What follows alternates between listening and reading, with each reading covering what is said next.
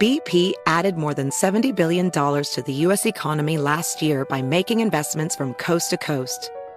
Investments like acquiring America's largest biogas producer, Archaea Energy, and starting up new infrastructure in the Gulf of Mexico.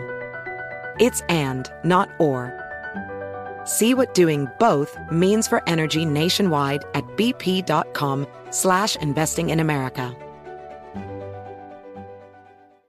Are you ready to move your career forward? Make your comeback with Purdue Global and get college credit for your work, school life, or military experiences. With these credits, you may have already completed up to 75% of your undergraduate degree. You've worked hard to get where you are. It's time to get the recognition you deserve and earn a degree you'll be proud of. One that employers will trust and respect. When you take the next step in your life and career, make it count with Purdue Global, Purdue's online university for working adults. Start your comeback at purdueglobal.edu. Welcome to 500 Greatest Songs, a podcast based on Rolling Stone's hugely popular, influential, and sometimes controversial list. I'm Brittany Spanos. And I'm Rob Sheffield. We're here to shed light on the greatest songs ever made and discover what makes them so great. From classics like Fleetwood Mac's Dreams to the Ronettes' Be My Baby, and modern day classics like The Killer's Mr. Brightside. Listen to Rolling Stone's 500 Greatest Songs on the iHeartRadio app, Apple Podcasts, or wherever you get your podcasts. There's plenty to celebrate in March and ex-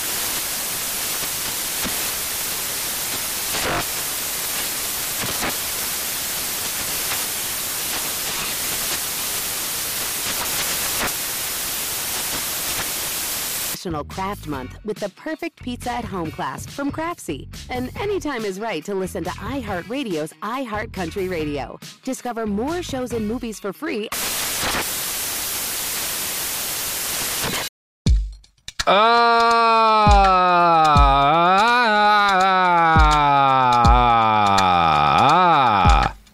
I'm Robert Evans. This is Behind the Bastards, a podcast that I just started with atonal yelling, I guess. Um, oh boy, we are already behind the eight ball. Normally, this, I mean, this is a podcast where we talk about bad people, the worst people in all of history, and the bad things that they do. Um, one of those bad people is me for not knowing how to start my show, despite this being my only job. Um, to help pull I me out. I don't. I don't think that you were bad. Why would you say you were bad? You were Thank you, Sophie. Thank you, but it's your job to to to keep me from spiraling into into You were. You were great at being unprofessional. You Thank were great you. at it. You know who's great at being professional is my guest today, Mr. Miles W. Gray. See, that's how you. That's the kind of atonal shrieking that. Uh, thank you that- for that- having That me. you sh- use to start a podcast. God damn it! Why can't I do it that way? No, you did. I mean, I, I merely just did my own rendition of the sort of work so you had put more out before. atonal, though. I wouldn't say Miles, that. does the W in your name stand for winner? Hee hee hee hee hee. the W in my name? Yeah. I Miles have a W. Gray. What? Where's W come from? Well, I'm just trying to set you up for success in your future political career. Oh wow! Yeah. Thank you so much. I mean, Yeah. look, we know eh, I'm not going to be. Well, Yeah. I maybe I probably eventually would end up as a politician, but first, uh, you know, I'm going to be a motivational speaker. Oh we, yeah, we well, talked about you- this. The Trump That's how University you turn episodes. it into yeah. I will first create a fucking, you know, gaggle of mindless stooges, uh, and just turn them into my political base. Uh, That's very appropriate, Miles, that you're talking about creating a gaggle of mindless stooges, uh, Oh, kind of a boy. cult. Because we're talking about a cult today, but we're also talking about a school. We're talking about a cult that's a school. Miles, how do you feel about kids? Why the f- oh man, dude! Last time it was so fucking brutal. I and okay, yeah. How do I feel about kids? I think kids are our future, and we need to nurture them and protect them at all costs. Now, when you say nurture and protect, Fuck. does that mean Jesus, what are you train them to operate an internal police state based on violence and sexual assault in order to control their own behavior and the behavior of their peers? What the fuck did you say? what? no. Miles, we have fun. We do have fun. Um, we're not going to have fun today. Today's a horrible episode. Have you ever heard of the Elan School? No. How do you spell it? E L A N, like the French word, you know, Elan. oh, uh, no. I feel like it's maybe sounds familiar. Are there ones in LA at all? What? Oh, good God, no, no. Okay. They're, right. they're, not any of these anywhere anymore. Oh, okay. But no, you never know this these existed, days. this was the kind of school that could only exist in the middle of nowhere, Maine. And if Oh, you've wow. never been to Maine, middle of nowhere, Maine is about as middle of nowhere as you get, right? Like, yeah, I've been up there for hockey. Yeah. Mm-hmm.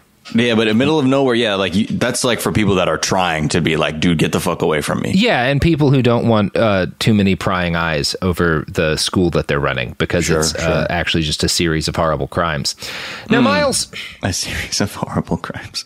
I think we can all agree kids are uh, can be problematic, right? You know, their little brains are still developing. Uh, Mm-hmm. all kids are going to do shitty, harmful things to themselves and to other people because they're just kind Mm-hmm. of learning how to be functional human beings. Pretty normal process of growing up. You're going to say things that hurt your parents.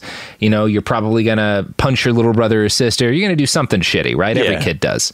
Just part of being a kid.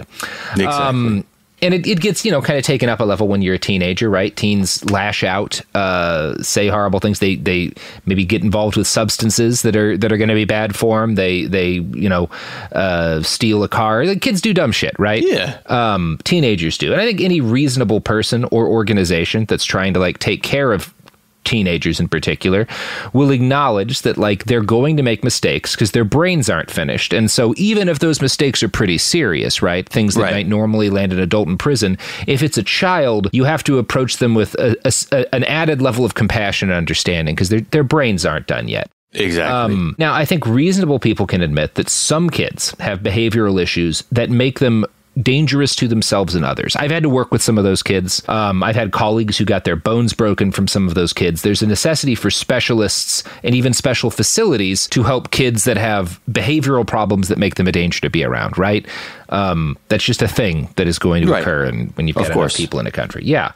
Now, unfortunately, Miles, this is the United States of America. Mm-hmm. And when you start with the premise that, yeah, okay, maybe sometimes we need a special facility for troubled kids, you open the door for a whole new industry. And because capitalism is what it is, when you have an industry for taking care of troubled kids, you also have an industry that has a vested financial interest in making sure as many children as possible are placed in those facilities, whether they need the help or not. So, see where things get off the rails here is when you attach the profit motive to Mm-hmm. Dealing with Absolutely. kids with It's behavioral like, problems. Okay, now we need a side business mislabeling these kids so we can turn them into customers. Yeah, we're going to start having to bribe some judges and bribe some healthcare workers to, to force more kids into our. Yeah.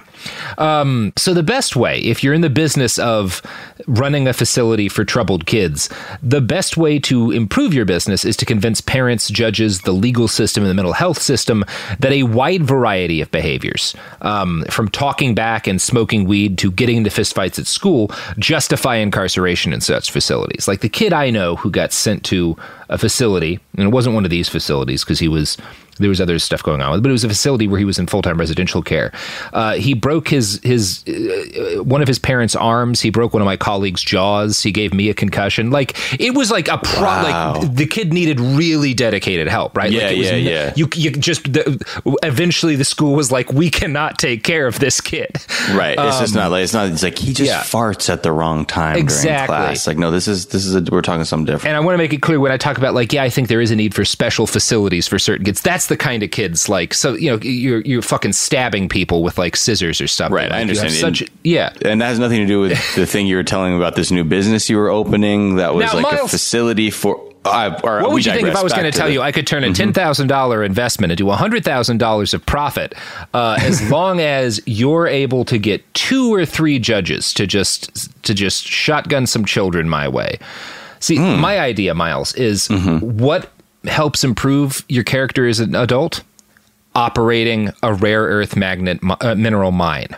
so what if we take troubled children and we force them to mine in mm-hmm. order to produce the materials needed for our cell phones? The industry Absolutely. already works off of slavery. This is slightly better than slavery. Hmm. I go go on now. And how much do I need to invest now? I just need to create some compromat for these judges. Oh, Miles. Well, well, well I'll, I'll send you the prospectus later. We'll, we'll Send you the deck one. later. But yeah, so the problem with this is right. There's a need for some facility like this, but when it the profit motives gets attached to it. You have these people who decide who, who like the there's a vested interest in convincing parents and the legal system that like no no we, kids don't just need to be put in special facilities if they're a danger to the life and limb of other people. If right. they're smoking weed, that's dangerous enough. You know, if they mm-hmm. punched a kid in school one time, that's bad enough. Let's get him in the program. You know, Oof. that's that's how it happens with all of these troubled teen facilities. Right. Now, at the same time, if it's your business to treat kids in this kind of a facility, the reality of capitalism means that your priority is never, ever, not one single solitary time, as a business at least, not mm-hmm. to say that every individual who works there feel this way, but as a business, your priority is never going to be rehabilitation or education or even basic health and safety. It will always be maximizing profit. And one way to do that is to hire people who will work for less money than such a complicated job should rightly pay. And the people who are willing to take that pay cut generally find other than financial motives for the work, like the opportunity to beat and molest children. This is how the troubled teen industry works, right? Uh, this is right. what it's colloquially called troubled teen facilities, the troubled teen industry. And these different facilities, they run the gamut from like wilderness facilities where you're dropping kids in like the, the woods, basically, uh, right. ranch style offerings with like working on a farm, military school ty- style things, and uh, institutions that are harder to easily quantify, like the Elan School, which we'll talk about in a minute. Now, when she was a teen, Paris Hilton uh, was sent to one such, such institution called Provo Canyon, um, which I think was more kind of on the wilderness side of things. Might have been more of a ranch, but Provo mm-hmm. Canyon is in Utah, um, and Utah, by the way, is like mecca for schools that can legally abuse children. That's where most cool. of these facilities are. Utah makes a lot of money off of uh, systematically abusing children for profit, um, which is why the legal system in Utah is set up to enable these schools. So, Perfect. Paris Hilton credits Provo Canyon, uh, the school she was sent to as a teen, for, quote, the most vivid and traumatizing memories I've ever experienced in my entire life. One particular memory helped fuel what has become a side career for Paris Hilton in exposing the teen treatment industry. Quote, I continually experience a nightmare where two men come into my room in the middle of the night and kidnapped me. It has caused me severe trauma, and I know it is a tentpole of this industry that has caused millions of survivors to suffer the same nightmares throughout their adult life.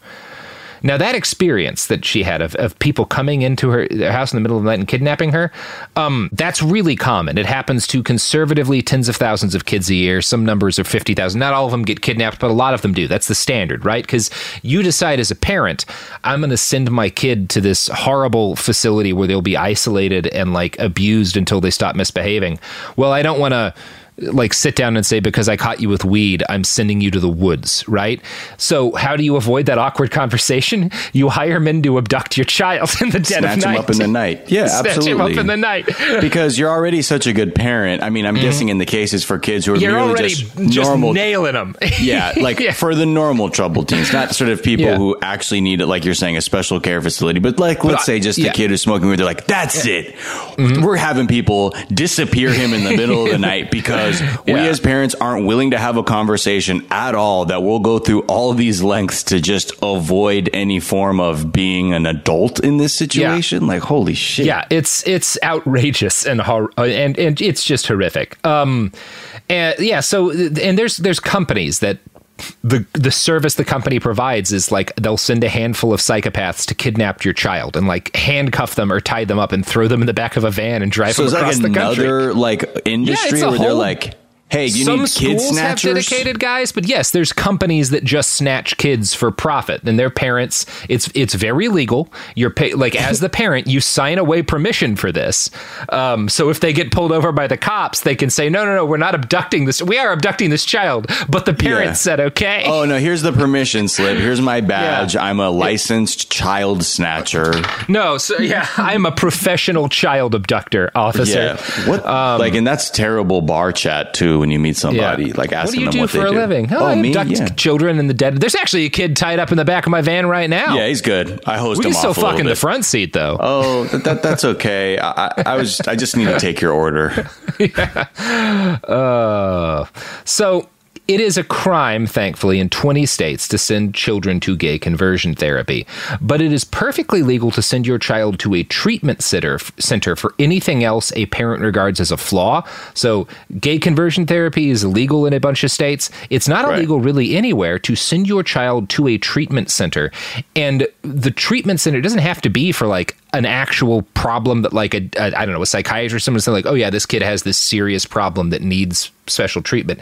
Anything you're not happy with that your kid does counts right? Hmm. Because as a parent you're the dictator of your child because children have no rights Yeah. like effectively Yeah. not if the parent like wants to do parents can do a lot of fucked up shit to their kids perfectly legally Yeah, And there's right. a lot of people who will fight in congress for their right to abuse their children systematically because uh, this nation was i don't know a large chunk of the population of this country believes that parents are the biblical sovereigns of their children and should be able to do anything they want to them um, it's good shit uh, now as a parent you have the power to sign over physical control of your child to an organization one of these teen treatment facilities and every year parents of around 50000 kids do.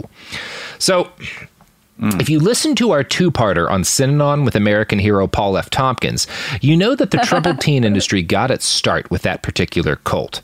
Um, have you? Did you listen to those episodes, Miles? no, I haven't heard that one. Synanon was a. This will be useful for people who haven't listened to it yet, although it's a pretty good two-parter. Synanon was a drug, the first drug rehab program. Like in the nation, like focused on like dope as opposed to alcohol, and it was kind of based initially off Alcoholics Anonymous. Like it sin, like sinning. S Y N. Uh, yeah. Okay, I thought it was like super Christian, like for sinner sinning anonymous. It it wasn't, and it was it was founded by this guy Charles Dederich, who was um, an alcoholic and not a drug addict himself, and he was he became a cult leader. This this thing went from like people kind of living together in this compound and like doing hard labor, and um, you know they had all these different things that they thought would help keep you off drugs. One of them was called the game, which was this therapeutic tool invented by Charles Dederich, where everyone would sit around in a room, all these addicts, and they would scream abuse at each other. They would just like insult each other, talk about what they hated about each other, and it was this. The idea was that like, oh, addicts need extra accountability because they're so good at lying. So you you have this you know you, this regular thing where you get to like you get abused for like the shitty things off? that you do. Yeah, and it's a way to blow off steam too. Yeah, right. Um, it, it it was Synanon was hugely popular for a while. Um, judges were so enthusiastic about the practice that they started sending children who'd been caught with dope to Synanon.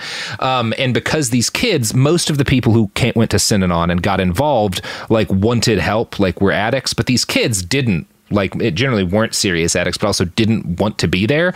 So they had to develop these really brutal rules for like punishing them and cracking down and stopping them from escaping and keeping them in line. Um, and it became physically abusive too, uh, and mentally abusive, obviously. Um, but that was not why Synanon got in trouble, right? Synanon eventually got in trouble because they tried to assassinate a lawyer with a rattlesnake after building their own army in California.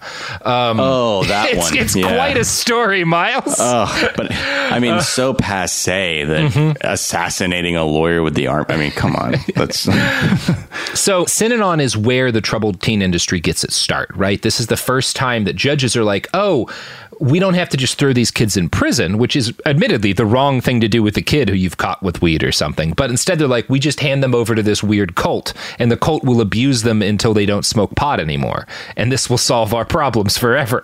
Oh, um, okay. Just freak Now- the fuck out of them.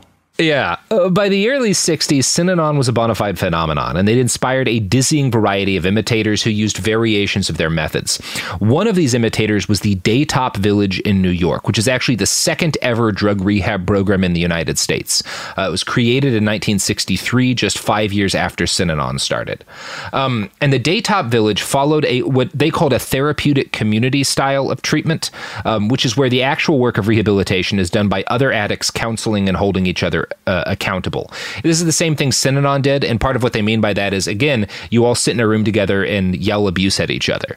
Um, Some people said this helps, but I've never gone. I've never been addicted to heroin. Maybe maybe it helps. Yeah. I mean, yeah, you know, don't knock it till you try it, I guess. Yeah. Um, and it's worth noting, Daytop Village has not been accused of the same kind of abuse as Synanon, and they never tried to build their own Marine Corps or assassinate a lawyer with a rattlesnake. Rattlesnake, so obviously, right? a lot of problematic things about Daytop. They didn't go as over the the goddamn top as uh, as Synanon did. For our purposes, Daytop Village in New York is noteworthy because in the late 1960s, a troubled 18 year old named Joe Ricci was sent there. Joe would go on to create the Elan School, which might be the most abusive, troubled teen institution to ever exist. But to properly tell that story, we've got to go back in time again and give Joe's backstory. So I had to talk about where the troubled teen industry starts. Let's talk about Joe a little bit here. Okay. He was born in Port Chester, New York in 1945 to parents who were deeply troubled. They split up, and we don't know why, but a hint as to why may come from the fact that his father, Frank, was nicknamed Bamboo because he was so good at bouncing back after getting punched in the face during the near constant bar fights he had at local bars. Oh my like God. his nickname in town was big. He's like that guy could get, get wow, he's really good at getting the shit punched out of him. What the fuck is bamboo? Bamboo. They that call him bamboo because he's so, so good at getting funny. punched. And what do you, I mean, that's a weird. Those the, the vibe of those people who just take shots like and are like Yeah. kind of sad immor like bar fight immortals. Yeah. It, oh yeah, I can only imagine the energy swirling Yeah. around that kind of person. I, I'm not surprised his marriage didn't last. Yeah. He's like, yeah, I don't even know how to respond to physical stimulus, Um, Yeah. no less verbal to adjust any kind of Not a great emotions guy. Uh, he was a day laborer uh, and known locally as, quote, a kingpin of bar fights. Um, he was violent, but also charming, which is probably how he snared Anne Santoro, Joe Ricci's mother.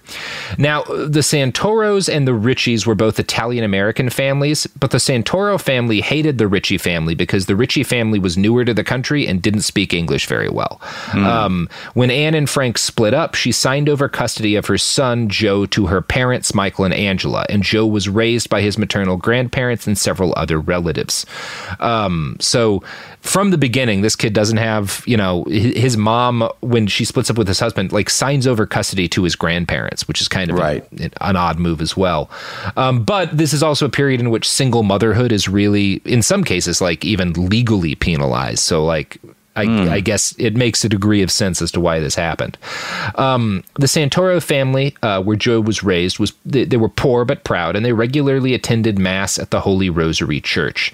As a young child, Joe was an altar boy. He spent time at the community center where he learned to box and play basketball. One of his friends at the time, Vic Donato, remembered him this way.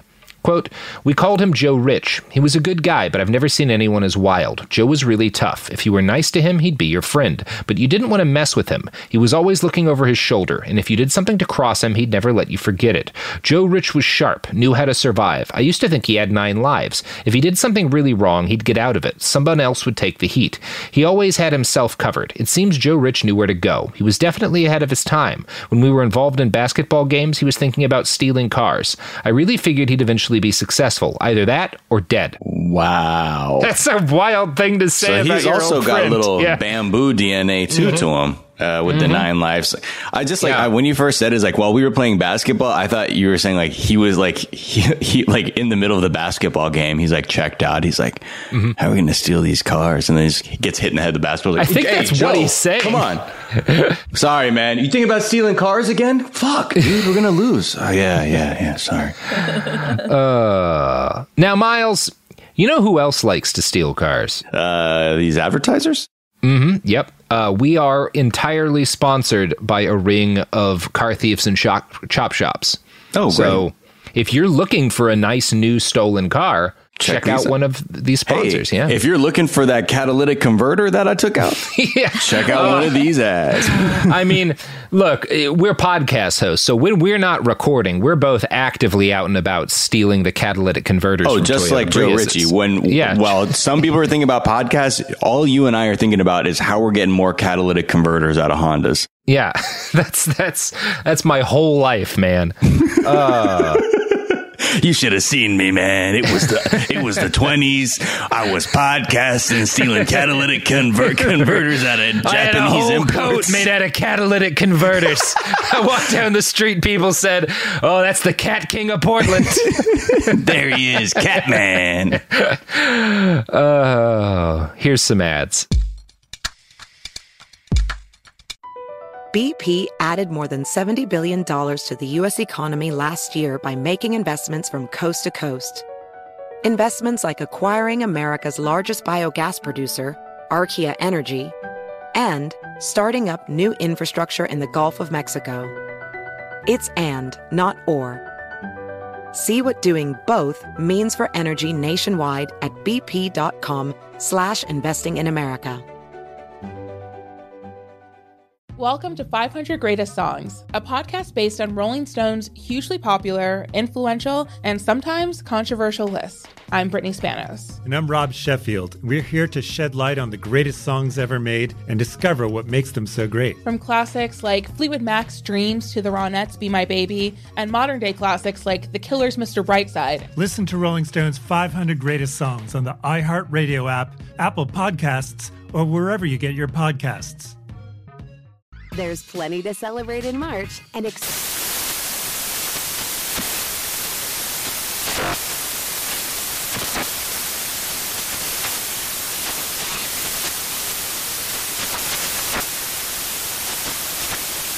National Craft Month with the perfect pizza at home class from Craftsy. And anytime is right to listen to iHeartRadio's iHeart Country Radio. Discover more shows and movies for free.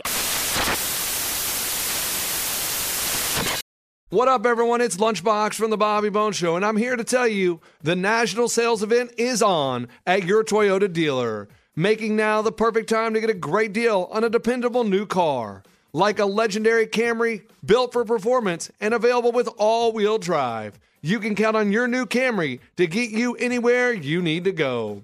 And with available features like heated seats and a multimedia touchscreen, you can stay connected in comfort and style. Or check out an affordable and reliable Corolla with a trim for every lifestyle. From the hip and agile sedan to the sporty hatchback, there's a dependable Corolla built just for you. Plus, both Camrys and Corollas are available in hybrid models, so no matter your style, you can drive efficiently and affordably. So visit your local Toyota dealer and check out amazing national sales event deals on Camrys, Corollas, and more when you visit buyatoyota.com. Toyota, let's go places. Ah, we're back and we're thinking about stealing catalytic converters. The new business for It's the new Furby. yeah, it's the new Furby. Look, the economy's heading for another downturn. Can you afford not to learn how to steal catalytic converters? That's all I'm should know. asking. Siphoning Everyone gas, catalytic converters. Oh, yeah. You got to know how to siphon.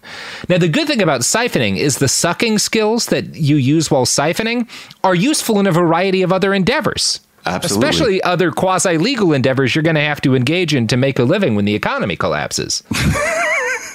which is unclogging toilets with a hose. I don't know what That's you were right. thinking, folks. Get your minds That's out of the right. gutter. Come on. Don't be filthy. You, you, you, you Don't be filthy. Picture someone sucking shit through a hose from a toilet. Where have we gone? Why did you have me back? Oh, Miles, because we got to talk about some really profound child oh, abuse. Oh, that's right. I see. I mm-hmm. always do this. I'm like, yeah, let's have a little bit of a good time. And you're like, wait, wait, Yeah. wait, wait, wait, Yeah. wait. Now, remember this no, show? I had you on once to talk about the Trump University, and after that, it's just been bleaker and Yeah. bleaker. yeah. Ah, but you know, I like it. I like. Mm-hmm. Yeah, that's good. So, Joe Ricci is one of the kinds of guys we deal with from time to time on this show. He's famous enough that we have pretty good texture on his early life, but he's obscure enough that there's also a lot of unanswered questions. Because, like, you're talking about a guy like Hitler, there's like a bunch of really good biographers who have all mm-hmm. covered his childhood, and you can get different, you can find the answer to pretty much every factual question about his early life in one of those books if you read enough biography. We only have one biography of Joe Ricci, and pretty much all of my info about his early life comes from the book Duck in a Raincoat by Maura Curley. And I think it's a hmm. very good book, but there are moments like the one I'm about to quote where you know there's a deeper story lurking. Quote, Donato said Ricci dated his social science teacher in junior high, a tall, dark haired beauty just out of college. Now, that sounds like statutory rape to me, right? What the fuck? Junior high? Yeah, yeah. and his friends just was like, oh, yeah, he was dating one of the teachers. And it's like, I don't like. Thirteen year old is with a someone who's Maybe a 14, but yeah, that's 13, right. 14, and 22, At 23. least. Like, Yeah, that's the youngest least. she could be is 22. Unless And it's like Doogie Howser. Still. And it's like, yes, oh, if no, Doogie Howser was fucking him, I guess it's fine. Um, but I don't think that was the case. Jesus, and that's it. It's just merely like, hey, he was real yeah, cool. He was. He was also fucking teacher. a teacher when he was like 14. Yeah, no, that's how What it's was going just on there? I don't know. I don't know. Did he have a lot of weird abandonment issues because of the thing with I- his mom and older women? I don't know. I mean, we could talk about that, but it I don't seems know. like I one mean, of the, and it seems like his friends. It was one of the stereotypic things. With, well, she's hot. It's cool, right? Like I think Yeah. that's the attitude the other kids had about it. Um, obviously, this is rape, even if it is something that he went to his grave thinking was like fine. Um, Yeah. like it's that doesn't make it. That's why it's statutory rape. That's what that is. Um, now, hearing that, hearing that he had this like relationship with a teacher much older than him that he thought nothing it apparently didn't think anything about. I can't help but wonder if like well he's an altar boy too. Did anything like yeah. you know hmm. like you can't hmm. not consider that given the prevalence of abuse in the catholic church.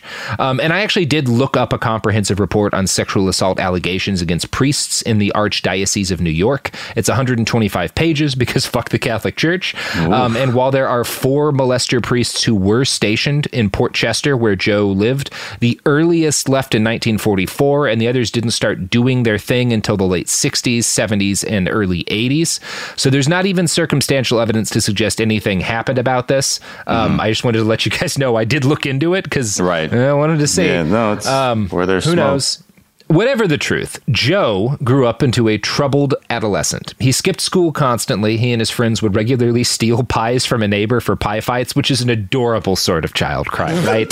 Wait, That's- what? Like on the sill cooling? yeah, I. That's how it sounds, right? It sounds like some Andy Griffith level. It sounds like the kind of Yeah. crime you'd send Barney Fife out to deal with. Right, exactly. It's a Kids like a, stealing pies, barn. What's that guy? Uh, like a Norman Rockwell painting of like you know future cult. Yeah. leaders stealing pies for pie fights as a kid. Unfortunately, it didn't stay cool, cute. When he was 15, Joe went joyriding with some of his friends. You have to assume they were drunk, but we're not. We don't know that. Sure. Um, they crashed, and he was flung from the car. Seatbelts were just a fevered dream in 1960, and he spent months in the hospital and then more months in physical therapy. He had to learn how to walk again. Like Wow. which is like that's like a level of s- injury severity is like you have to relearn how to walk. Like yeah, it's Like, it's a yeah, bad you- accident. I got scrambled a little bit off of that one. yeah, yeah, yeah. I got I got a little bit. Yeah, scrambled is a good word for it. So.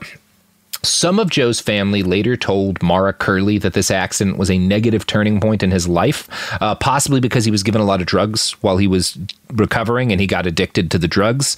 Um, there's debate over this. That would make sense, right? A lot of people's painkiller addiction starts because they are in some sort of horrible accident where they get painkillers.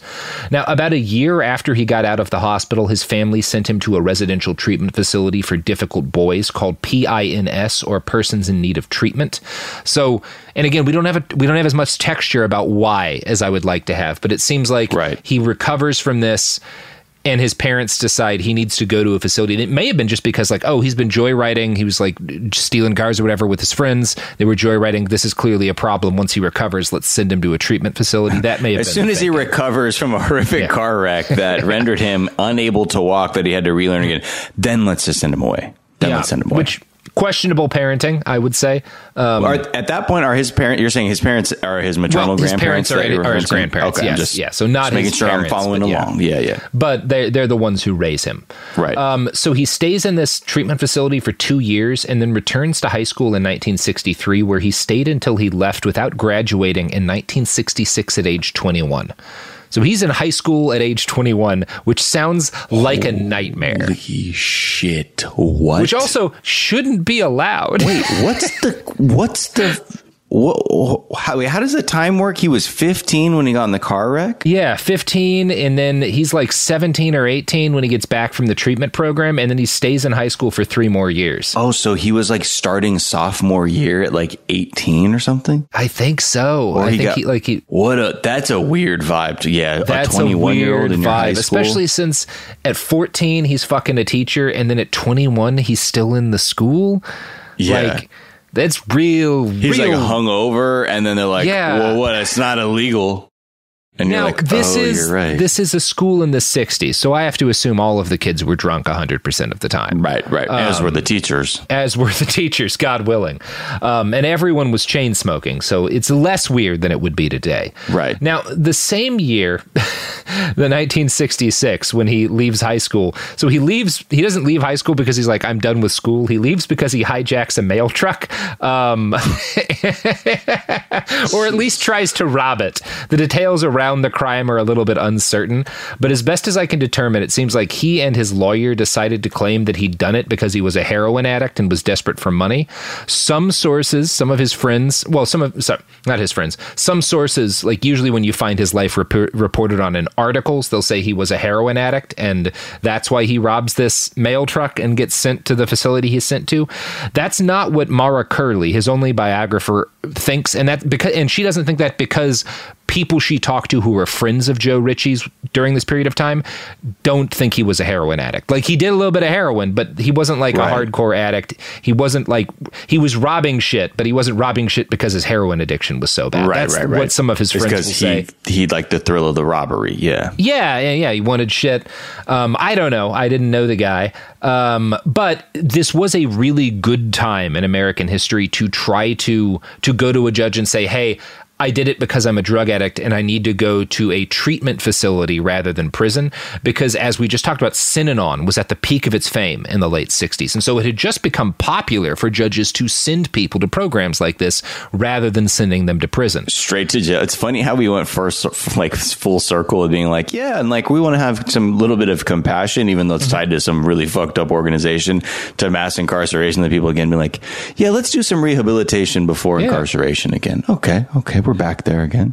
Ish. Yeah. So it's not the wrong thing from the judge's point of view, I guess. It's also No. possible Well, I mean, that he lied about the addiction because it's a lot better to go to one of these facilities than fuck. Right. Now, whatever the truth, Joe goes to the Daytop Village in New York and he thrives there.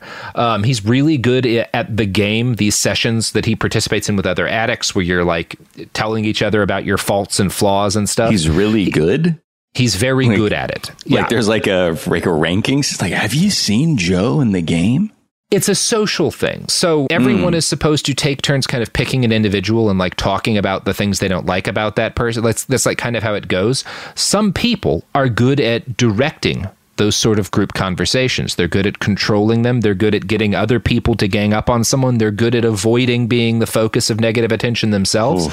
And this is a thing that's been observed by psychologists and stuff about um, sociopaths in particular are very good at group therapy. Like they they're good they're they're good at manipulating people. It's what they do. Right. Um and so they know how to take advantage of these places and kind of one of the dangers and this is we talked about this in the Synanon episode and I found a study on this.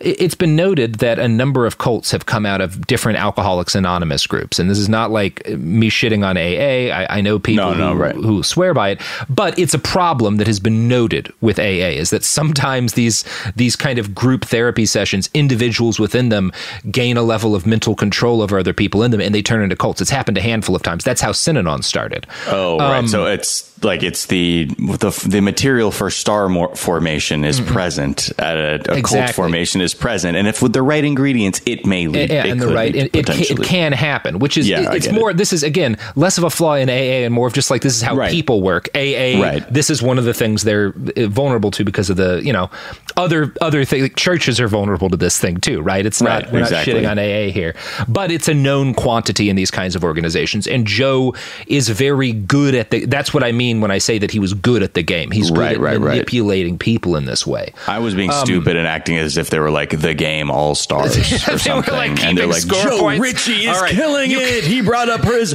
you know, his paternal abandonment issues. It's fantastic. He's like, I don't know. Uh, I do kind of now want like football announcers like covering group therapy. oh, we just talked about the fact that his dad used to hit him. Oh, he went there. He went there. You didn't think he was going to go there this early on, and I think he's going to counter with something about his mother's inability to say that he she loved him. Yep. Okay. Yep. Oh my there. god, he just brought up the time he left the gate open and the dog got out and was hit by a car. Uh oh. Uh oh. She's bringing out pictures of the sister. She's bringing out pictures of the sister. We have not seen this in a long time. Richie Oh usually Netflix doesn't use props. just emailed me. Um, they're giving us forty-two million dollars to make this show. Great. An algorithm just deemed it so. Thank you, Um, yeah, Netflix yeah. algorithm. So, um, yeah, I guess this is what we're. Uh, this is uh, uh, Sophie. Let's uh, cancel the show for the day.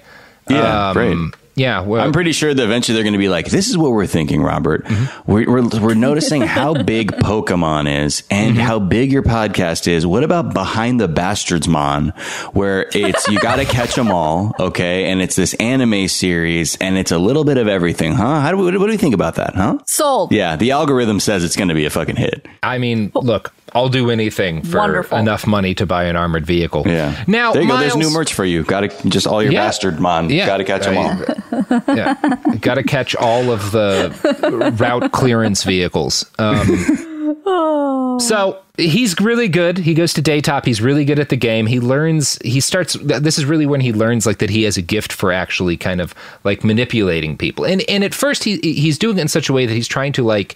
I think I don't know. I don't know how much he sees it this way, but other people see it as like he's helping them deal with their addiction issues, right? Like they don't see it as like, oh, he's doing cult leadership. They see it as like, oh, this kid is Right. charismatic and understands people and is good at getting them to see their own flaws and their faults and like help them work through and process their addiction. Right. Right. Um, so he he gets a lot of praise within Daytop, and pretty soon he becomes like their most prominent member. Uh, he's giving speeches and raising funds for the organization, and becomes their number one fundraiser. So he's like going outside of the group to like raise money for them and other and to talk about like how good they are at like stopping people from being addicted and stuff. Right. Um, and he later recalled that previously, quote, I'd done the therapy bit, but this blew my mind. In other words, he'd done therapy before, but therapy didn't give him the chance to like manipulate a bunch of people. Oh, and he really likes manipulating a bunch Right. of people. Yeah. it's Now- like an all you can manipulate buffet in there. I can't believe it. That's exactly the case. So he's happy at Daytop. This is an influential moment for him, but he doesn't agree with all of their therapy. For one thing, they all had to shave their heads, which was something that Synanon did, and he thought that was weird. He also butted heads with the administrators when they told him he wasn't ready to graduate, and eventually he ran away from the program. I think they wanted to keep him there because he was so good at raising money, right? Right. Like, yeah, why would you want to give that guy up? Mm. now, at the time, like right around when he runs away from Daytop, he starts dating a woman named Sherry in New York. Now, Sherry was working at a travel agency, and she fell for Joe in part because she was that her parents were alcoholics, and he understood the issues she faced as a child of alcoholics. 'Cause He mm. understands abuse, or not abuse, but drug abuse really well, right? He's just been mm-hmm. counseling people. He's actually able to like talk with, like, obviously, that's a thing that would like draw you to someone. You have this horrible experience, he understands it makes Right. sense why they why they get together. Uh, when Ricci left Daytop, he moves right in with Sherry and her roommate. And at first, she says things were great. He cleaned the house. He would bring her little, little gifts. He successfully wooed her so well that she canceled her plans to move to New York City and train as a stewardess. The two were engaged to be married, but early on there were unsettling signs about the man uh, that he might really be. Quote. Uh, and this is from Duck in a Raincoat. Ricci sued Sherry's insurance company for injuries he said he sustained during a minor traffic accident. Sherry had run a stoplight and hadn't thought he was more e- and hadn't thought he was even injured, but her insurance company settled the claim. Ricci used the money to buy her an engagement ring. So he sues her insurance company in order to get money to buy her a ring. Oh my which is- god. wow. This Uh. guy yeah, this this is some 4D scumbag shit Mm-hmm. for sure. that's kind of a sign. Oh, this guy might be a little bit. That's that's a little slimy. yeah. But hey, the ring's beautiful. I mean, it's a, it's an insurance company, right? If that is the only, I wouldn't judge a guy for that necessarily, because like, yeah, get whatever money. No, no, but the thinking involved is clearly like, that someone's yeah, like, I find ways to extract things with very Yeah, little exactly. effort, and I don't care how underhanded it is. yeah, that's what this says about him. Now, Sherry seems to have been fine about this, um, but this bit of insurance fraud would prove to be the beginning of a fairly long career in insurance fraud. The two were married in December of 1969. They were both 24. Ricci needed a job, and since his only real life experience was either crimes or manipulating institutions, he decided to get a job working at the kind of place he'd been sent as a kid. He heard about a pilot program being launched for drug addicts in Connecticut. It was called DARTEC, and it was one of the first programs to include both medical professionals and former addicts addicts working side by side to counsel people, which seemed like a much better idea than the Synanon method of addicts mentally abusing other addicts to keep them sober. The founder of the program, Dr. Donald Pett, hired Joe Ricci after a phone interview because he seemed persuasive. Quote, Joe had a very unusual way of getting many of the street people to follow him. He often got people to rally around him, kind of see things his way, do his bidding. Again, mm. some cult leader shit, you know? Wow, the street people, is that what they said? Yeah, yeah. They're talking about cool. homeless people there. Now, one of the other staff members at Dartec introduced Ricci to a Massachusetts psychiatrist named Gerald Davidson. The two weren't coworkers long before Ricci and Sherry moved again to another job at a drug counseling center called Survival Inc., but Joe clearly made an impact on Dr. Davidson, uh, one that was out of step with his actual skill in treating addiction. Evidence for this is that Joe brought three Dartec staff members with him to Survival Inc., and all three of them were fired soon after because they were caught using drugs while working as drug abuse counselors. Wow. So he may not be good at anything but manipulating people in reality. Yeah. Um, now, Joe is the one who fired them, and he made a statement to the press saying their behavior was unacceptable, and it seems like the Im- incident had an impact on him. Not long after that, in 1971, the couple decided to open a therapeutic community of their own. Joe reached out to Dr. Davidson, who he'd worked with briefly, and because he was a smooth son of a bitch, convinced the older man to be their business partner in starting a new facility. Because Dr. Davidson is a psychiatrist and he has money you know? Mm-hmm. You gotta love it, uh, and you got a license probably too, right? Yeah, he's got some licenses. There's a lot of reasons it's a good call. Now, Miles, you know what's an even better call than convincing a psychiatrist to fund your child abuse company program? Uh, uh, th- this seminar we're given on how to unload catalytic converters on Craigslist using ambiguous That's right, language. Miles. That's right. Uh, and pick up Miles and I's new book, The Catalytic Converter Driven Life, which is yeah, all about how stealing catalytic converters called can... Welcome Converts. uh, what a good cult this is going to be.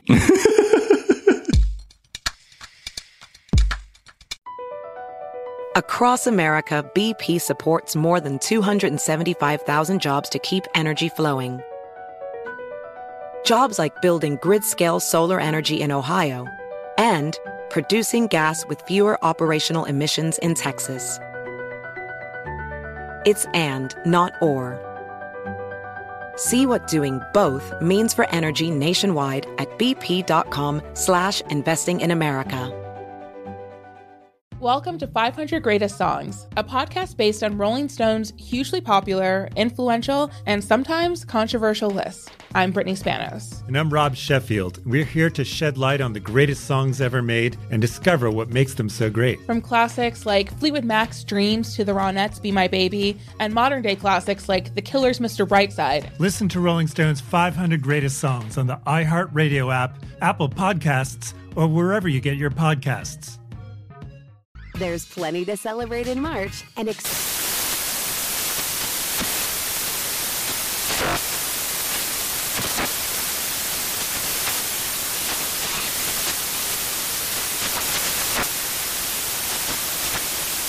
National Craft Month with the perfect pizza at home class from Craftsy. And anytime is right to listen to iHeartRadio's iHeartCountry Radio. Discover more shows and movies for free.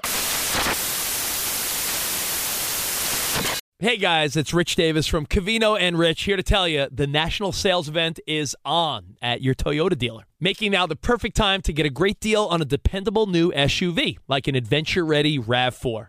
Available with all wheel drive, your new RAV4 is built for performance or any terrain from the road to the trails. And with plenty of passenger and cargo space, plus available tech like wireless charging, you and your entire crew could stay connected. Or check out a stylish and comfortable Highlander with three spacious rows of seating for up to eight passengers. And with available features like the panoramic moonroof, you could sit back and enjoy the wide open views with the whole family. Plus, both RAV4s and Highlanders are available in hybrid models, so no matter what your style, you could drive efficiently and save on gas. So visit your local Toyota dealer and check out amazing national sales event deals on RAVs, Highlanders, and more when you visit buyatoyota.com. Toyota Let's go places.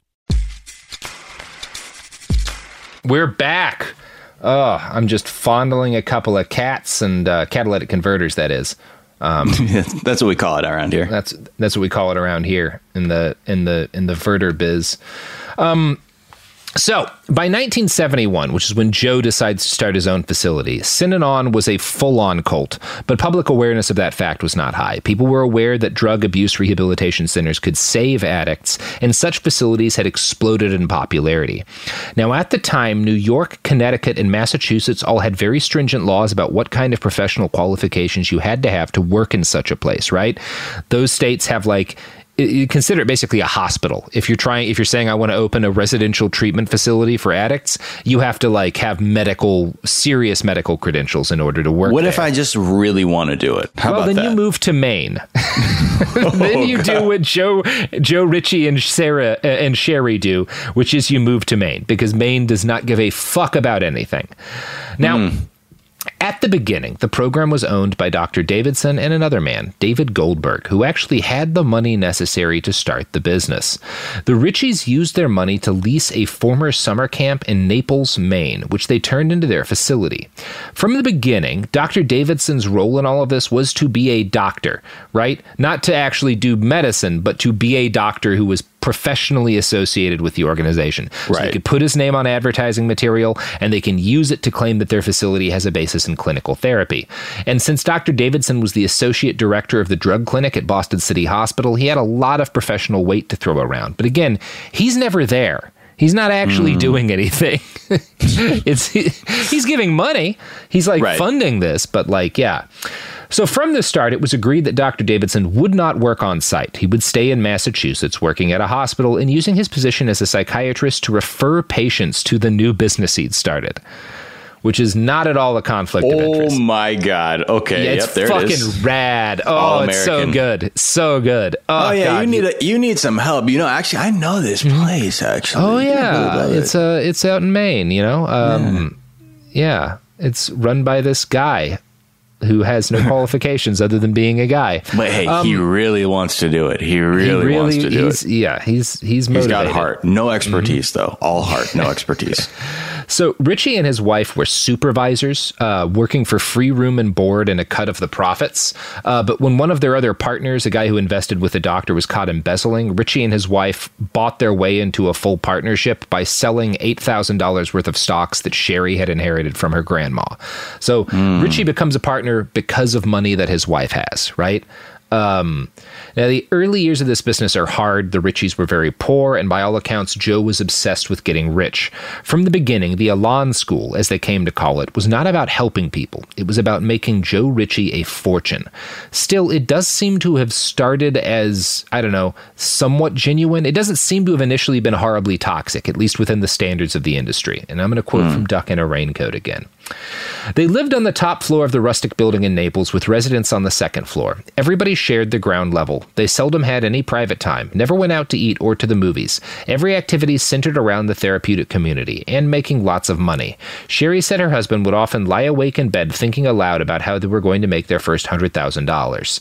Becoming rich was definitely an obsession that seemed to drive Joe, recalled an early staff member at Elan.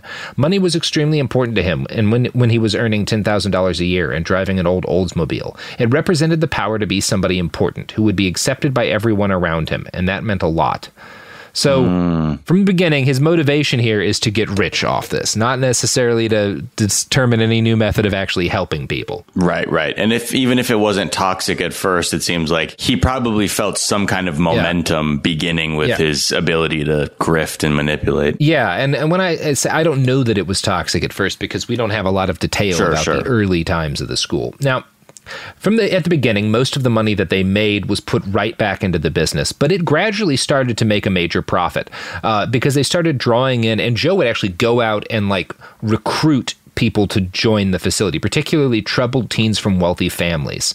Um, so they would like Joe and Dr. Davidson would go out and like talk to rich parents whose kids had like were in legal trouble, had like serious problems with addiction. Like because Davidson is a psychiatrist, he knows which rich parents have are paying able to pay for serious help Oh, for their right. kids. And Joe will go out and like because Joe's good at convincing people of things, will convince them to send their kid over to Elan and pay twelve hundred dollars a month for treatment in nineteen seventies money. You know, that's a lot of cash. Wow, yeah. Um, So the Naples facility relocated to the former Potter Academy, uh, a landmark in the town of Sebago, and another secondary site was site was established in Waterford, Maine. So they expand very quickly because going after rich kids is good business. Throughout the mid 1970s, Joe Ricci expanded his methods from you know he started off just kind of ripping off the Daytop School in Synanon um, right. to to building something new, and this happens gradually. We don't know the exact time frame in which this occurs, but it happens you know in, in the early years of the facility. Um, so initially all the therapy you have these group talk sessions based off the game. You have various forms of labor. People are asked to like do physical labor outdoors as part of like their their kind of like a punishment in a lot of cases.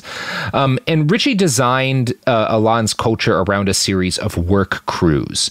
Each member started as a worker and was assigned a job in the kitchen the business office the communications office or on the grounds based on what was considered to be their weakest area. So you get a job doing grunt level labor in whatever thing you're worst at. Uh, in a 1979 article for Corrections magazine, Dr. Davidson claimed this was, quote, to teach them to function under adversity and learn to accept failure. Now, from mm. worker, which everyone starts as a worker, you move up to ramrod or foreman, uh, which is like for, you know in charge of a small group of workers. After that, you move up to department head and then up to coordinator.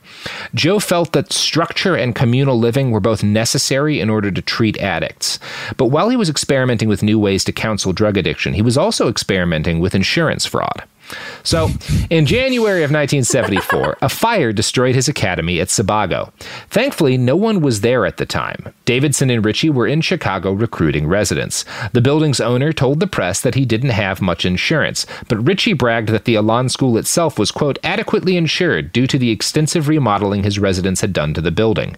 Now, there was no evidence that his residents had remodeled anything because the building had burned down, but he was able to successfully argue that this increased the insurance value of the property, uh, and he makes a lot of money off of the ah, insurance uh, yeah. this building that gets conveniently burnt uh, down. Yeah, don't worry about that. Uh, don't worry about the no insurance, you know, because I'm looking at about probably what, four, five, six hundred thousand dollars with the mm-hmm. remodel work that I didn't insure anyway. so it's all good. It's yeah. all the insurance covered. It's really fine. Mm-hmm. It's fine. No problem. So Sherry would later claim that the fire was a turning point for Ricci and the Elan School. They purchased a new permanent location in Poland Spring, Maine, with seven large buildings that would each act as separate communities within the increasingly complex society Joe Ricci was building. Now, at this point, I haven't given a lot of detail about what happened at Elan because we don't really know about the early 70s all that much. It seems fair to say that early on there was little to differentiate Elan from other programs based off of Synanon and Daytop. They practiced the game, which tended to be regularly scheduled therapy sessions. Uh, and yeah, the idea like so it, it seems like they're kind of doing the same thing 71, 72, 73. At some point, though, it starts to change. And it changes in part because Elan is very centralized from the beginning. There's this strict hierarchy, these different jobs everybody has, and you move up or down if your behavior is bad. That mm-hmm. seems to be kind of everything else is spawned from this idea. So, one of the first things that Joe develops that's different from what other facilities has done is he takes the game and he tra- changes it into something different. So, the game two or three times a week in these other communities, everyone sits down to play the game, right? Um, and that's the way the game works. Joe mm-hmm. replaces it with something called a general meeting. Um, and rather than being a regular scheduled part of the week, a general meeting was unpredictable. Instead of it being a thing everyone does together, it's often an unpleasant thing, but everyone does it together. A general meeting is something that's done to you. If your behavior is bad, Joe or one of the other supervisors will call the general fucking meeting oh. against you. And it's usually done because like Joe or a supervisor decides this person has done something bad. So in the game, every individual pretty much is going to get called out for some sort of bad behavior, right? You go around the circle and everybody spends some time getting, you know, shit talked basically, mm-hmm. right? A general meeting isn't like that. Only one person is getting yelled at and they're getting yelled at by everybody. Wow. so, so, it's just like, all right. Yeah uh, feeding frenzy. Here we go, yeah, just for this person. Go. Yeah. Um, the frame, the, the term they would use for this was get your feelings off, right? So everyone's called as like, wow. get your feelings off on him. Get your, like, how has he hurt you, basically? How is his behavior? His, he fucked up at this thing. Like, how did it affect you negatively? Um, and obviously, you can't not say something. I found one recording of audio that is purported to have been recorded secretly during the late 1990s of a general meeting at Elan school. And Elan graduates have said some people argue that maybe this was staged, but either way, they say this is accurate to how it sounds. So here is a general meeting at the Elan School.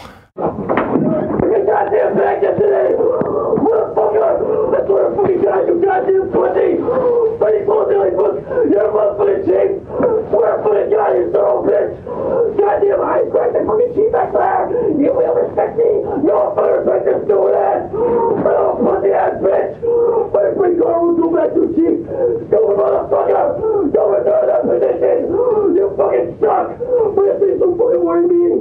We don't do shit! We don't close the goddamn book! So the game is it's kind of debatable as to how therapeutically useful it was. A lot of criticisms of the game. This is just abuse. like, I mean, the game was pretty abusive in a lot of cases, but like this is just pure abuse. Like That's just straight screaming. Yeah. yeah, you can argue even though there's abusive elements to the game, going around in a circle, everybody like there's elements of that that could be helpful. This is just this is just abuse. Yeah. Yeah, just a screaming meat grinder, and like also that, gee, that what the fuck? Mm-hmm. Yeah. the person's inhalations too were like Yeah. so labored. One I'm of like, the this is points that former students will make is that you learn how to yell in a specific way unique to the Elan school because of the way in which you are trained to yell at people and abuse people. There's like a specific cadence, specific kinds of terms that you use.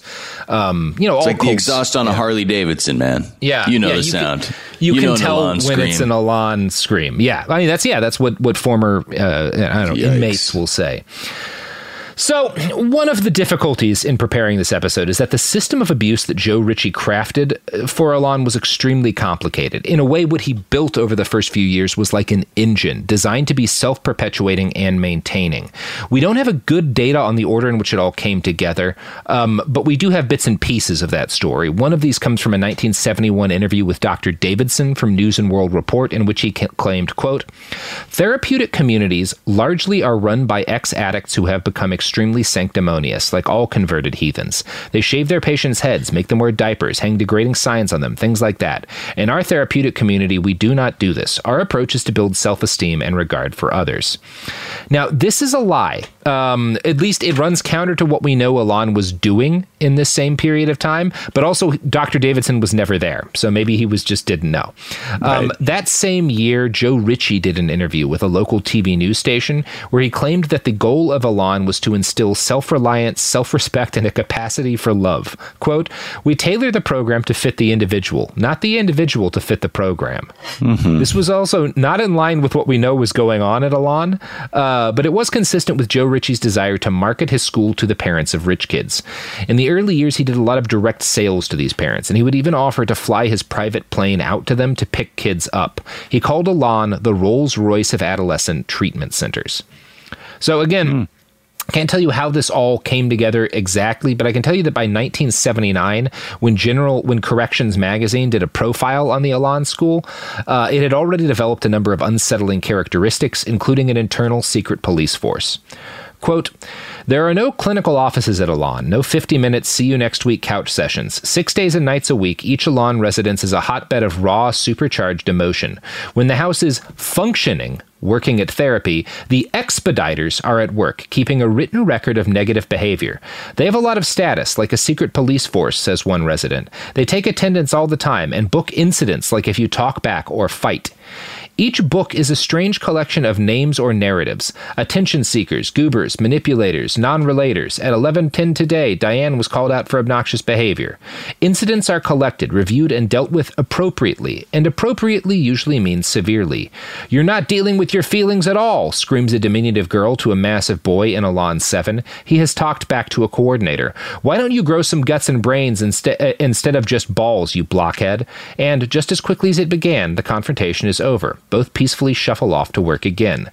So you have this you have these people keeping track of everyone writing down in a notebook every bad thing they do so that it can be there can be a meeting at some point in the day where you yell at this person over it. Like where every single piece of behavior you do is being monitored at all times. And it, this is true of everybody including the people who are giving out punishment. They're also always being monitored. So anyone if you have status, you can lose it for bad behavior. Um, and if you don't have status, you can report people who might be above you and get them in trouble. Like it's this whole it's an Oh, so- engine of abuse. Yeah. Right. And it's not necessarily like when you said internal police force, I thought like they're ordaining people to be these snitches, but it's just the the ecosystem operates in such that it self polices to be able to gotcha each other at the generals. That's part of it. There is uh, these. This is a position. Expediter is a job. The ex, there's just always kids with notebooks taking down what everyone does. Um, but then can at you can you come for an expediter? Yeah, what you have. I mean, you would have meetings throughout. Like eh, eh, once a day, you're going to be like called into a room with kids above you and to talk about your bad behavior. And you're also generally asked if you saw anyone else doing anything. And you also they have these slips of paper that you can f- write down a bad behavior you saw from someone else and put it in a little like uh, basically like a, a note box, and it those get read and people get punished for that stuff Like a too. snitch suggestion box? Yes. Yeah. Okay. So all of this stuff, like again, the whole goal here is to create, is to make the kids lock each other down so much that no one can misbehave. That the program runs just based on all of these kids trying to either get back at each other or avoid punishment themselves. And the only way to And do that is to punish other people. Like live in some like panopticon where they always Yes. feel like they're also they can never hide either. Yes, that's a huge part of it. Now, in Synanon, people who broke major rules were given haircuts, which was initially just like a dressing down, but was turned into literal haircuts. Like eventually they would start shaving your head for bad behavior. At Elan, the haircuts were metaphorical, but somehow much more abusive than forcibly shaving someone bald. Haircuts were basically lesser general meetings. They could take the, ter- the form of a blast, where one person would scream at you for bad behavior, or a round robin, where a dozen people would do it, or a 21 gun salute, which involved two dozen people berating you. These lesser reprimands were called for by kids against other kids rather than being doled out by any kind of administrator. In 1979, when Corrections magazine covered Elan, so called experts touted this as one of the things that made Elan revolutionary. That article quoted the headmaster of a Montessori school who claimed, It works! The kids discipline themselves with haircuts. The result is that there are no discipline, discipline problems in school. It would be more accurate to say that Elan successfully transformed most discipline problems into institutionally supported abuse, because the only way to have any kind of control over your life at Elan was to play along and raised through the ranks, at which point you would be able to give haircuts or eventually call general meetings. The system was built to encourage kids to join it in order to dish out the abuse they'd had to suffer for months and to suffer less abuse themselves. Elan punishments included signs, which listed the perpetrator's supposed sins. And again, Davidson had said this is one of the things that makes us different from other. We don't hang signs from people's necks. They totally did. Uh, kids were forced to make signs themselves, but the wording was created by the student students uh, who were punishing them and by employees of the school. I found one example online, and I'm gonna. Uh, Miles, you want to read the sign that young woman's care uh, is holding around her neck? Okay, this is. My name is Phyllis Cohen. I behave like an emotional cripple. I consistently seek people's attention and try to get them to prove they care about me. I play games and continually usurp people's emotions in order to make myself feel special. Please confront me because if I don't change, this attitude will always, uh, I don't know, it says will always something, keep the you scared, and lonely. so- lonely, yeah. What the fuck? it's pretty bad shit. This is so. This is someone. They're like, okay, this. Okay, Yeah. we figured you out. You're an emotional Yeah. cripple who's And that- what the? f- That's not. you have to wear this around your neck. Yeah. And this sign is massive. It's got to be what two and a half, three feet It's by a three fucking. feet. It's like a It's like science fair poster Yeah. board.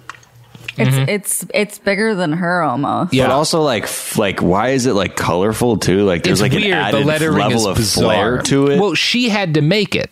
Somebody gave wrote that down for her. I don't think it's handwriting. I think those are like cut Stickers cutout or something? or stickers. I think it was or, cutouts or yeah. stickers. Yeah. But it's like rainbow. Uh, yeah. unnecessary flair for such an abusive sign though. Also, Yeah, they had a lot of flair. They had the whole school. you- One of the things you would have to do constantly is like write posters and stuff that they would put Mhm. up everywhere. So there's always these posters with like batshit motivational slogans over all the Oh walls. God. It's just the worst. Stop being place an in the emotional world. cripple. Fuck face. Yeah, fuck yeah. you. But it's like a, a rainbow and like a pot of gold. Yeah. I kind of want one of those actually for my own office. so I'm going to quote from that Corrections Magazine write up again, Miles. Where's your sign? Get that sign on or I will break it over your head, barks Mark, the staff member running the general meeting at Elan 5 or at Elan 4 in Parsonville in Parsonfield. Elan 4 is the residence for the toughest of the tough. It is the only locked facility. For over a week now, Elan 4 has been in a tight house, all privileges suspended because of a poor house attitude. Mark zeroes in on a few offenders as 60 pairs of cold eyes look on in the cafeteria. Paulson, get up here, he screams at a 13 year old with a tussle of brown hair. You know why you're up here, don't you? Well, after this morning, you're never going to not do your homework again. You're going to want to be dead. Where is your dunce cap? Get him a dunce cap that will touch the ceiling, he says. And again, they would get, like give these people like dunce caps as big as their bodies and stuff. Like they would make people wear costumes. They made one kid uh, dress up as Jesus, I think it was like a horse. They like chained his feet to a ball and like dressed him up as an animal. Like it would get fucked up. Um, Damn. That, Yeah, and that's they- and and th- you're saying this is in Corrections magazine where they're like, Yeah. look, check out the work they're doing here. it's actually pretty critical, to be honest. Um, Oh, okay, like, okay. I was making sure being, like the, the like, spotlight wasn't like you know like this is just a magazine for like sadistic teachers. It's not as critical as it should have been, maybe, but it was 1979. They didn't know. I don't know. We'll see. They could have been more critical, but it's like not positive. Like it Right, right, doesn't right. They're paint like, a pretty. "Yikes." Maybe Right, the right, right. fascists who read Corrections magazine were like, "This sounds like, rad," "Yes." but like, Right. I thought it was a pretty dark portrayal of this facility. Yeah, no, for sure. it's you Um, just never know. Like considering the audience yeah. are like, wow, did you see that write up? I loved it. Uh, at one point, um, the article discusses encounter sessions, uh, and these are a result of one of the w- weird programs Joe Ricci developed for his school over the years. In encounter sessions, students are so students are required every day to write little fill out slips of paper admitting their guilt, which is like every day you have to write what v- rules you violated during the day that you didn't get caught for, and then you would have to come in and talk to a group of your fellow students and a staff member about the different things that you'd done that you weren't supposed to do. So fucked up confessional. yeah, and uh, when I'm talking about rule breaking, Miles, I'm not talking about like, well, it's horrifying actually.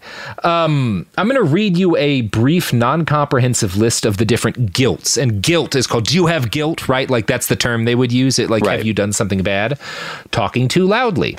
Talking too quietly, talking to someone without authorization, talking to a non-strength while being non-strength. So eventually, one of the, the this is one of the they, they keep adding like different sort of rule, like different sort of classification. So it starts with like workers or ramrods, and eventually they add in strength or non-strength. So all of the low-ranking uh, students are non-strength and all of the once you reach a certain point you're strength and then there's high strength. And so certain jobs only open up once you become strength or high strength. When you're low strength you can't talk to anyone else who's low strength. You can only talk to high strength people or listen to high strength people. So you can get in trouble for listening to someone who's also low rank. It's this weird there's a lot of weird shit with the system.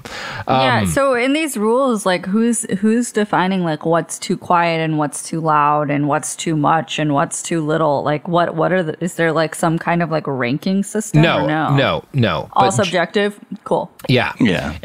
Uh, talking too much, not talking enough, uh, talking about subjects that are not Elan related. This is called being loose. Uh, sex, and this doesn't just mean talking about sex. This means looking at someone of the opposite gender. So they would make you write down and confess if you were attracted to anyone else in the school.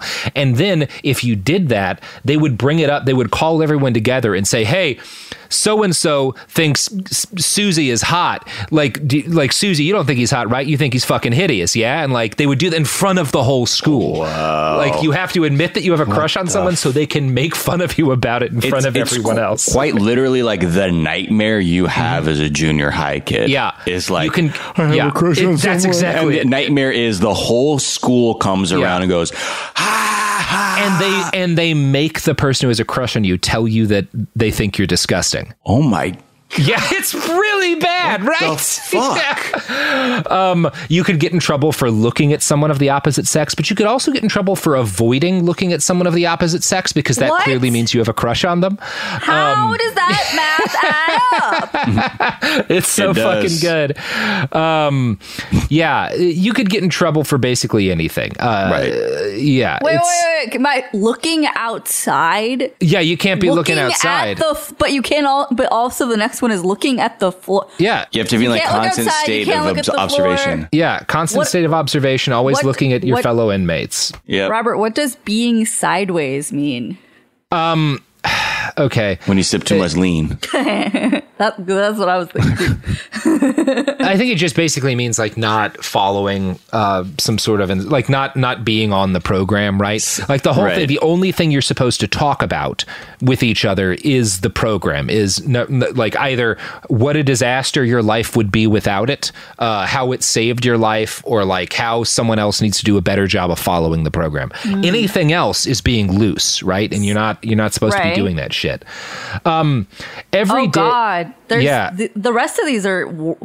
I think these are worse than the first couple ones you read. To be honest, Which ones? Having negative body language, reacting to insults, slouching or yawning, looking not at the, not falling asleep or sleeping for too long. Yep. Like, so you can't be a person. No, they keep you sleep deprived and they don't feed you enough because that's a great way to have a cult Lyle, work. it Just says- break somebody. It just says it just says drawing. Yeah. you can't draw. Oh No. my god, I'd, I'd be done at this Can't place. read books either. I am. Uh, What? I am. I am. Yep. du- what or Is it a school? Yeah. How do you? Okay, whatever. Yeah, go on. I mean, it's a fucked up We'll nightmare talk a little mill. bit about the kind of school you do eventually. If you get to a high enough rank, there's a library and you can even read books if you get to a high enough rank, Oh, which you right. get to by abusing your fellow students and Right. maintaining this this order. So Sick. again, that's part of the like you're after a couple of months of fighting back, you're so fucking desperate to have a Yeah. single like privilege that lets you feel like a person that you will destroy the people around you to get that. Right, thing. right, right. And yeah, Yeah. you just made it a gladiator ring. And Yeah, exactly. For just the slightest bit of stimulation that isn't total abuse. It's cool and good, Miles. Cool and good. Hmm. Everyday inmates would participate in encounter groups. These were smaller, more focused versions of the game, where three to four higher ranked inmates would sit down with a worker or ramrod and discuss their flaws. In 1979, the author of that Corrections Magazine article claims some sessions focused on building up the self esteem of inmates and having peers discuss their good qualities. This seems to have occurred at some periods, and I've even found former Elan students who will say that there were specific employees who were decent people. Um, most of the accounts I found do not uh, report that building up self esteem was as common a task for encounter groups as the opposite, which is breaking down people's self conception of themselves. This was evident even in 1979. Quote Encounters can run for 10 minutes. They can also go on for half a day. There are other, less frequent group sessions whose purpose is to build up self esteem rather than tear it down. Tears off, tears often flow in these sessions where residents talk about their good qualities. It is moving to watch. Tears flow in encounter sessions too. You want a knife, Bruce? You want to kill yourself? asks Alice matter of factly. Bruce's lower lip is quivering. Someone get me a knife. There is a rattle of a drawer, and someone hands Alice a silver blade. Here, Bruce, kill yourself. Bruce whimpers. He cannot shout as the others do. No, I don't want to change. I don't know why. I just don't want to change. His eyes redden. Alice seizes the chance to toughen this newcomer. Let me rip your stomach out for a second, okay, Bruce? You don't think anyone likes you, do you? That's because you don't think you're worth being liked. She turns to the group. How many people feel that Bruce has an insatiable desire to be loved, but won't let that be because he hates himself? Six hands grow up. If you're crying now, Bruce, you should be. If you aren't crying now, Bruce, you should be. He is. It's just like What the fuck? fucking Yeah, mind game shit. Yeah. Absolute torture. And again, Alice is just like another kid, right? Like Right, right, doing right, this yeah. to like be yeah. Physical abuse was and you're just also yeah, like yeah. that's so weird. Like you're just sort of nurturing these same fucked up skills within everyone, Mm-hmm. and it's just becoming this like a petri Yeah. dish of dysfunction that you're just watching all the bacteria like replicate and grow and Jesus. Yeah, I mean, past a certain point, all of the staff pretty much are people who went to Elan as kids because, like, they can't do anything else. Oh my you know? god. Um, physical abuse was also extremely common in Elan. Uh, at its lowest levels, it involved spankings administered by other students via ping pong paddle. Administrators and employees were not supposed to partake in corporal punishment, although whether or not they did is something that seems to have varied from person to person over time during the decades the school operated. Now, I was spanked in school, and when I say students were given spankings, depending on your background, they may that may not sound too horrible, right? Mm-hmm. At Elan, spankings were administered the way therapy was in groups. Sometimes as many as a dozen students would spank a single person, taking turns until the child's buttocks was bruised and often bleeding. I found one account from an Elan alumnus, Gregory Coleman, who actually gave this account during the murder trial of another former Elan student.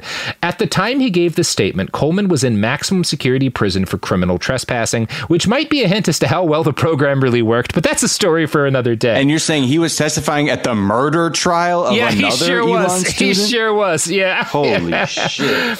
Now, back in the 70s, Gregory had been sent to Elan for stealing a TV. He was one of many students who participated in the mass paddling of a female student.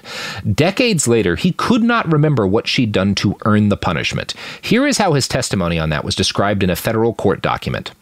She was paddled so violently with opened hands and a wooden mallet that she had to be taken to the hospital. Coleman nonchalantly testified that the assault was so horrific that she went into shock and lost the ability to retain her bowel movements. Pretty bad stuff, Miles. So fucking.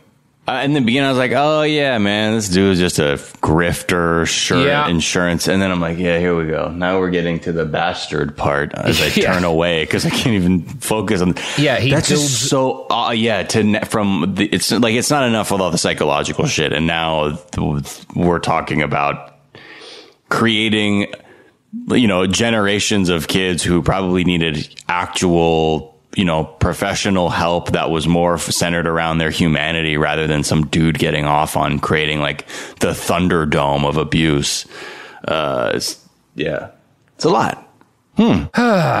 So, Miles, how are you? How are you feeling today?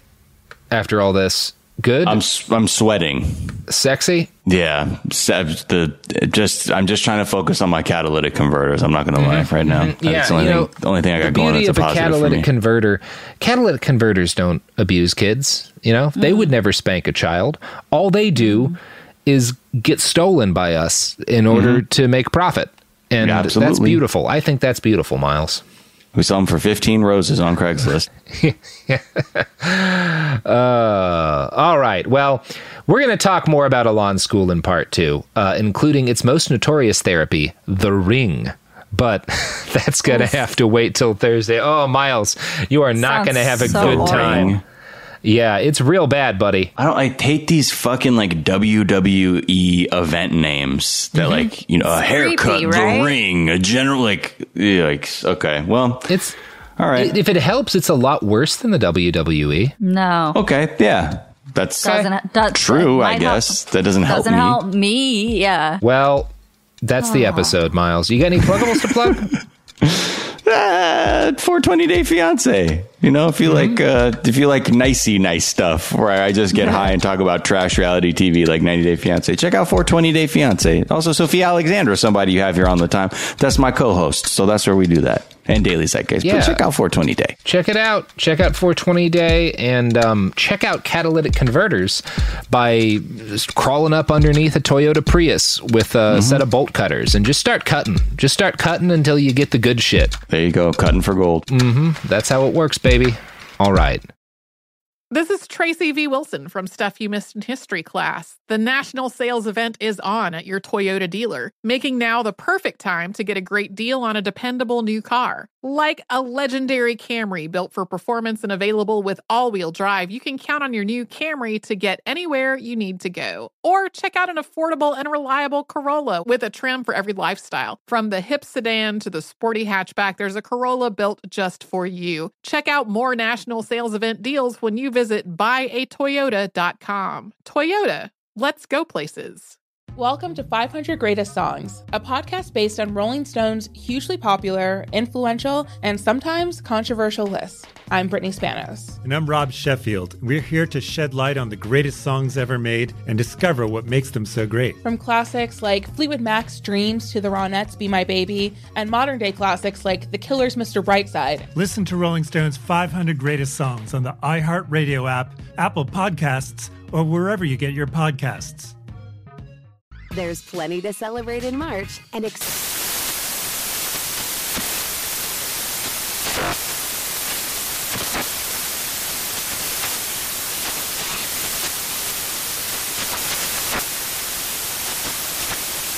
National Craft Month with the perfect pizza at home class from Craftsy. And anytime is right to listen to iHeartRadio's iHeartCountry Radio. Discover more shows and movies for free. Infiniti presents a new chapter in luxury, the premiere of the all new 2025 Infiniti QX80, live March 20th from the edge at Hudson Yards in New York City, featuring a performance by Jon Batiste. The all new 2025 Infiniti QX80 is an SUV designed to help every passenger feel just right. Be the first to see it March 20th at 7 p.m. Eastern, only on iHeartRadio's YouTube channel. Save the date at new-QX80.com. Don't miss it. 2025 QX80 coming this summer.